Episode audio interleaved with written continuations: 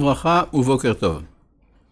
ובכן, מכיוון שאנחנו בחודש אלול, שבו אנחנו עסוקים בתשובה, אז חשבתי להמשיך בהלכות תשובה לרמב"ם. למדנו בפרק א' את ההלכות א', ב' וחצי מג'. אז אה, בואו נראה מה אומר הרמב"ם באמצע הלכה ג', התשובה מכפרת על כל העבירות. אפילו, זה מדובר בזמן הזה, כן? כלומר, בזמן שבית המקדש קיים, אז צריך גם שעיר. אבל כיוון שאין לנו שעיר המשתלח, אז תשובה עושה את העבודה. ההיגיון הוא פשוט שאם אדם רוצה לעשות מצווה ונאנס ולא עשה, כאילו, מעלה עליו הכתוב כאילו עשה. כיוון שאם היה לנו מקדש, היינו שולחים את השעיר, אז גם כשאנחנו לא יכולים, זה כאילו ששלחנו. התשובה מכפרת על כל העבירות, אפילו הוא רשע כל ימיו, ועשה תשובה באחרונה. אין מזכירים לו שום דבר מרשעו, שנאמר, ורשעת הרשע לא ייכשל בה ביום שובו מרשעו. מה ההיגיון של הדבר הזה? אדם חטא כל ימיו, בסוף ימיו פתאום חוזר בתשובה, הכל בסדר, מה קרה? ההסבר הוא, יש שני הסברים אפשריים. האחד בינוני ולא נכון, והשני נכון. ההסבר הבינוני הלא נכון אומר ככה, מכיוון שאדם עשה תשובה, הוא אדם חדש. אז האדם הישן כבר לא נמצא כאן, הוא לא, אה, הוא, הוא לא מי שאנחנו דנים אותו, יש פה אדם חדש, ולכן לא מזכירים לו דבר מראשון. מדוע ההסבר הזה איננו נכון? בגלל שהוא הסבר פסימי, שאומר שהחיים של האדם, בתקופה שבה הוא עשה רע, ההסבר, האדם הזה, כל החלק הזה של החיים שלו, איננו בר תיקון. אלא אתה צריך לבנות אדם חדש. כשההסבר הוא בדיוק הפוך.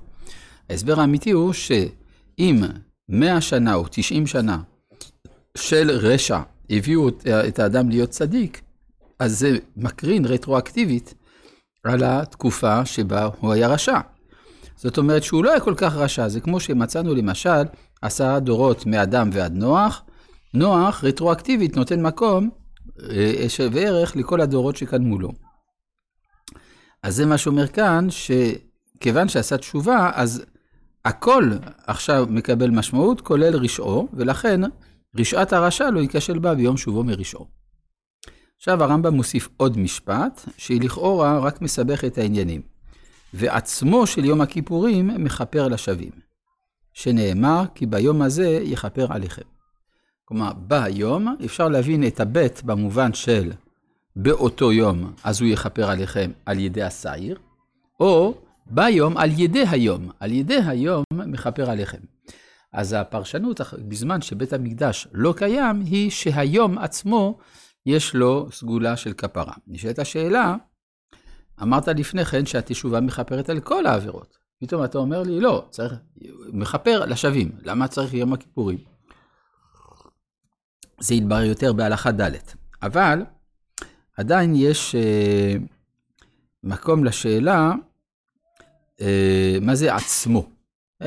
ביום הכיפורים. הביטוי עצמו, אז למדו, אה, הביטוי עצמו הוא קצת מוזר, בגמרא אצלנו כתוב עיצומו, עיצומו עצמו זה אותו הדבר.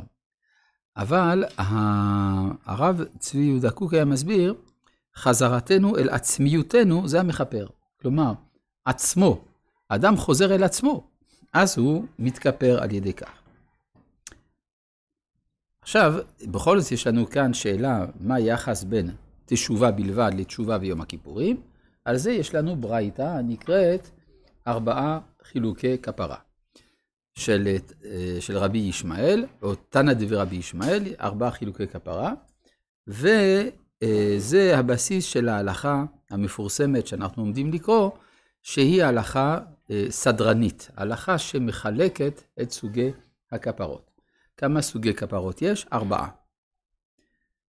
אף על פי, אני קורא כאן הלכה ד', אף על פי שהתשובה מכפרת על הכל ועצמו של יום הכיפורים מכפר, יש עבירות שהן מתכפרין לשעתן, ויש עבירות שהן מתכפרין אלא לאחר זמן. כיצד?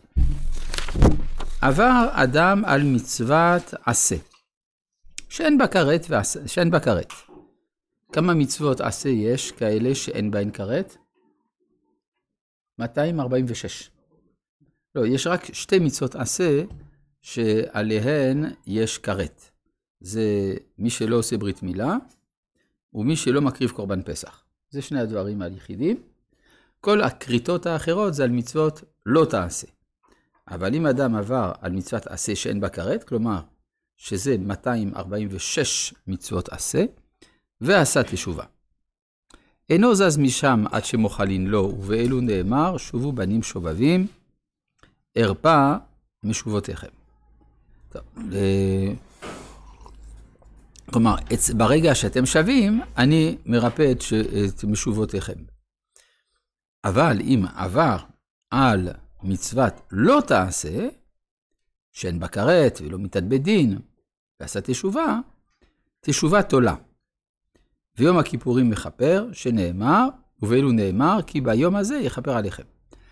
כלומר, החטאים שצריך בשבילם כפרה של יום הכיפורים ולא מספיק תשובה, זה מצוות לא תעשה. אז כאן אנחנו רואים בצורה ברורה שיש יותר חומרה בעבירה על לא תעשה, מאשר בעבירה על מצוות עשה. מה הטעם של החילוק הזה? אפשר לומר, בגלל שלעבור על לא תעשה זה מרידה. מי שלא עושה מצוות עשה זה לא מרידה, זה חסרון אהבה, זה אדישות. אז על חסרון אהבה יש פחות חומרה מאשר על מרידה. זו אפשרות האחת. לפי ספר הזוהר, מצוות לא תעשה היא יותר חמורה ממצוות עשה, משום שמצוות עשה היא תוספת אור. לעומת מצוות לא תעשה, שהיא שמירה על הכלי. אז אם יש לנו כלי שבור, אז שום דבר כבר אי אפשר להכניס בו, הכל מתרוקן. לכן מצוות לא תעשה חמורה יותר. על זה נאמר, זה שמי לעולם וזה זכרי לדור ודור, שמי עם י' ה' בגמטריה שסה. זכרי עם ו' ה' בגמטריה רמח. אנחנו מבינים שבשם הוויה, שם י' ה' הוא יותר נעלה משם ו' ה'. הוא מתאר את העולם האידיאלי. ודווקא שמירה על העולם האידיאלי זה על ידי המצוות לא תעשה. שמי עם י' ה'. אה, עבר על כריתות ומיתות בדין ועשה תשובה. מה זה עבר על כריתות מיתות בדין? למשל, הוא אכל חמץ בפסח, זה כריתות. הוא, הוא בא לאשת איש, זה מיתת בדין. עשה תשובה, אז מה קורה לו? כאן לא מספיק יותר יום הכיפורים, אלא תשובה ויום הכיפורים תולין. וייסורין הבאים עליו גומרים לו הכפרה. מה זה יס... תולין אגב? לא הסברנו. כן, יום הכיפורים תולה, תשובה תולה, יום הכיפורים תולה. תולה הכוונה מן הזעם. כן, כלומר, יש אה, הזעם האלוהי, זעם השם, עלול לפגוע באדם שחטא, כיוון שיש יום תשובה, אז בעשה זה תולה. סליחה, בלא תעשה זה תולה. בשמיטת בית דין, גם יום הכיפורים תולה, וייסורין הבאים עליו גורמים הכפרה. ולעולם אין מתכפר לו. כפרה גמורה, עד שיבואו עליו ייסורין. ובאלו נאמר, ופקדתי בשבט פשעם, ובנגעים עוונם. אז העניין של אה, ייסורין. מה זה הייסורין?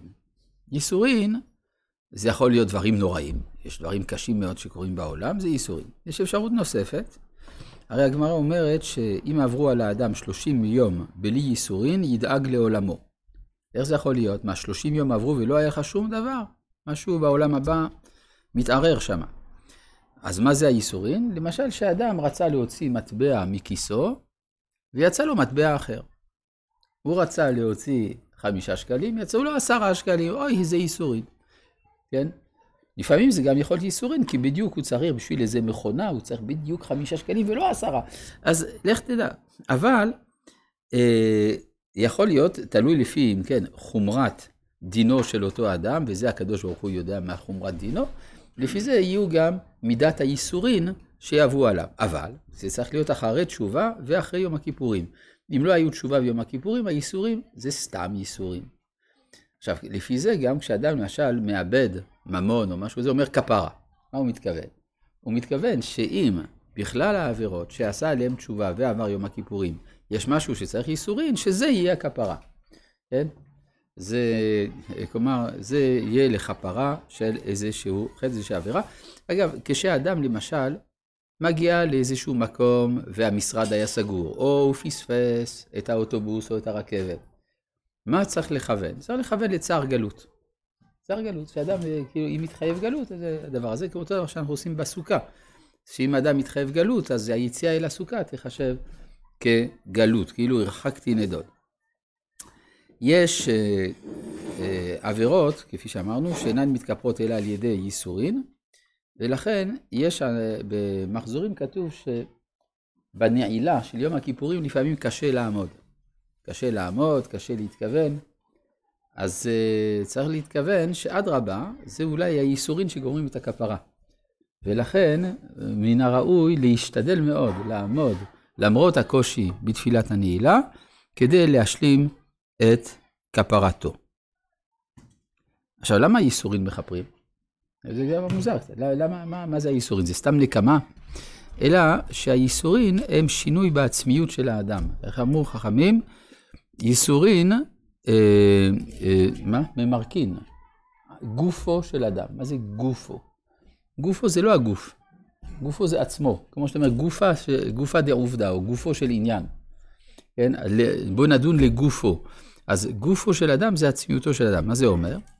כל שאר התכנים שאדם נפגש איתם בחיים, משנים חלק מאישיותו. למשל, אם אדם לומד, אז זה פועל על השכל.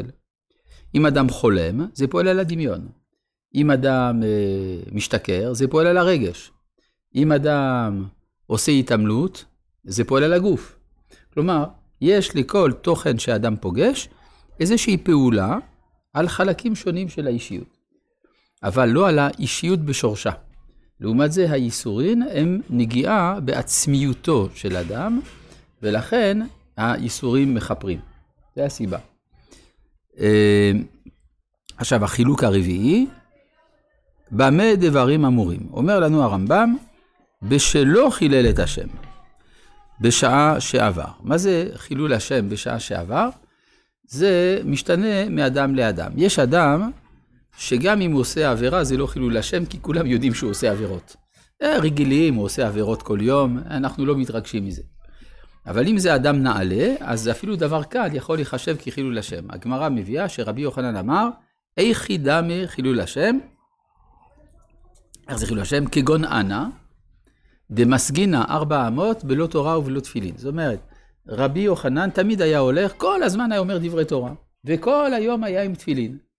יום אחד רואים את רבי יוחנן בלי תורה ובלי תפילין. אהה. אז כל אלה שמשחקים פוקר בבית הקפה, רואים את רבי יוחנן עובר, אהה, רבי יוחנן, אהה. הם עצמם לא אומרים לא דברי תורה ולא מניחים תפילין. אבל רבי יוחנן, אגב, באמת, למה זה קורה שרבי יוחנן לפעמים לא היה מניח תפילין? אז הגמרא אומרת שרבי יוחנן היה חולה מעיים. כשאדם הוא חולה מעיים, הוא לא מניח תפילין. כן, אבל זה, ההמון לא אכפת לו מזה. לכן חילול השם נחשב, או לא יודע, או, או לא מלמד זכות. כן. כלומר, ההמון, יש, הוא גם חלק מהגדרה של החילול השם. לכן החילול השם זה דבר מדורג, משתנה לפי האדם ולפי המקום והזמן. אז במה דברים אמורים, אומר לנו הרמב"ם, בשלא חילל את השם בשעה שעבר. אבל המחלל את השם, אף על פי שעשה תשובה. והגיע יום הכיפורים, והוא עומד בתשובתו, ובאו עליו ייסורים. אינו מתכפר לו כפרה גמורה עד שימות. אלא תשובה, יום הכיפורים וייסורים שלושם תולים, ומיתה מכפרת. אגב, זה דבר טוב, כי יוצא לפי זה שהחלק הרביעי של הכפרה, שזה המוות, זה, יש תעודת ביטוח, זה בטוח יקרה. כלומר, אה, אה, אומרים, בסדר, אתה חכה עד המוות, במוות זה מתכפר. אז זה, זה בעצם די, די מרגיע. כן, אנשים מפחדים מהמוות, אגב. יש, ראיתי דבר כזה, אנשים מפחדים מהמוות. אבל זה שטויות. הרי המוות זה דבר שבטוח יקרה. ב', אז, אז אין מה לפחד. ב', זה קורה רק פעם אחת בחיים. רק פעם אחת בחיים. דבר, דבר שלישי, כיוון... מה? טוב, זה כבר שאלה של, של, פלפ, של פלפולים של ישיבות, כן? גיטו, כלומר, גיטו וידו והאם כאחד ודברים כאלה, כן. אז זה חילוקים של רב חיים. עכשיו, יש, אז אם כן זה קורה רק פעם אחת בחיים. דבר שלישי, כיוון שאף פעם לא, לא חווינו את זה, אז זה מרתק לדעת מה זה. ודבר רביעי, לא צריך למהר. כיוון שזה בטוח יקרה, אז אפשר לדחות בינתיים. כן, אז, אבל אומר לנו הרמב"ם, כשאדם מת, זה מתכפר. אז למה בכל זאת זה נשמע כל כך חמור? כן, הוא מביא כאן את הפסוק שנאמר, ונגלה באוזני השם צבאות, אם יכופר העוון הזה לכם התמותון, בגלל שיש איזה מין עננה, איזה מין חוסר בהירות בנפש כל זמן שאין כפרה. וזה הכוונה שעד המוות אין כפרה, הדבר הזה הוא חמור יותר. עכשיו, הדבר הזה הטריד מאוד את רבנו יונה. רבנו יונה גרונדי, הוא, אה, הייתה לו בעיה, הוא אה, עבר מקהילה לקהילה ודיבר נגד הרמב"ם, וגם שרף את ספרי הרמב"ם, את ספר המדע ואת ספר מורה נבוכים, אז הוא שרף. זה קצת לא יפה. מה שעורר אותו זה שחודשיים אחר כך מלך צרפת שרף את התלמוד ואת התוספות בכיכר המרכזית של פריס, ואז הוא אמר לעצמו, אולי זה בגללי. ואז הוא עבר מקהילה לקהילה, כדי לדרוש אה, בזכותו של הרמב"ם. אבל הייתה לו בעיה שבכל זאת כתוב שעל חילול השם אין, אה, אין כפרה עד מותו, אז הוא בנה על הירושלמי. הוא הביא את זה בשערי תשובה. אגב, זה, הסיפור הזה הוא כנראה הסיבה לכתיבת ספר שערי תשובה על ידי רבנו יונה. הוא כותב שם בשם הירושלמי, שאם אדם אה, ירבה בחילול השם, ירבה יותר בקידוש השם, וזה קצת מכפר. ולכן הוא באמת הלך ודיבר בכבודו של הרמב"ם. הוא ביקש גם לנסוע לארץ ישראל, לעיר לטבריה, לבוא לקברו של הרמב"ם, לבקש אה, מחילה, לא יצא.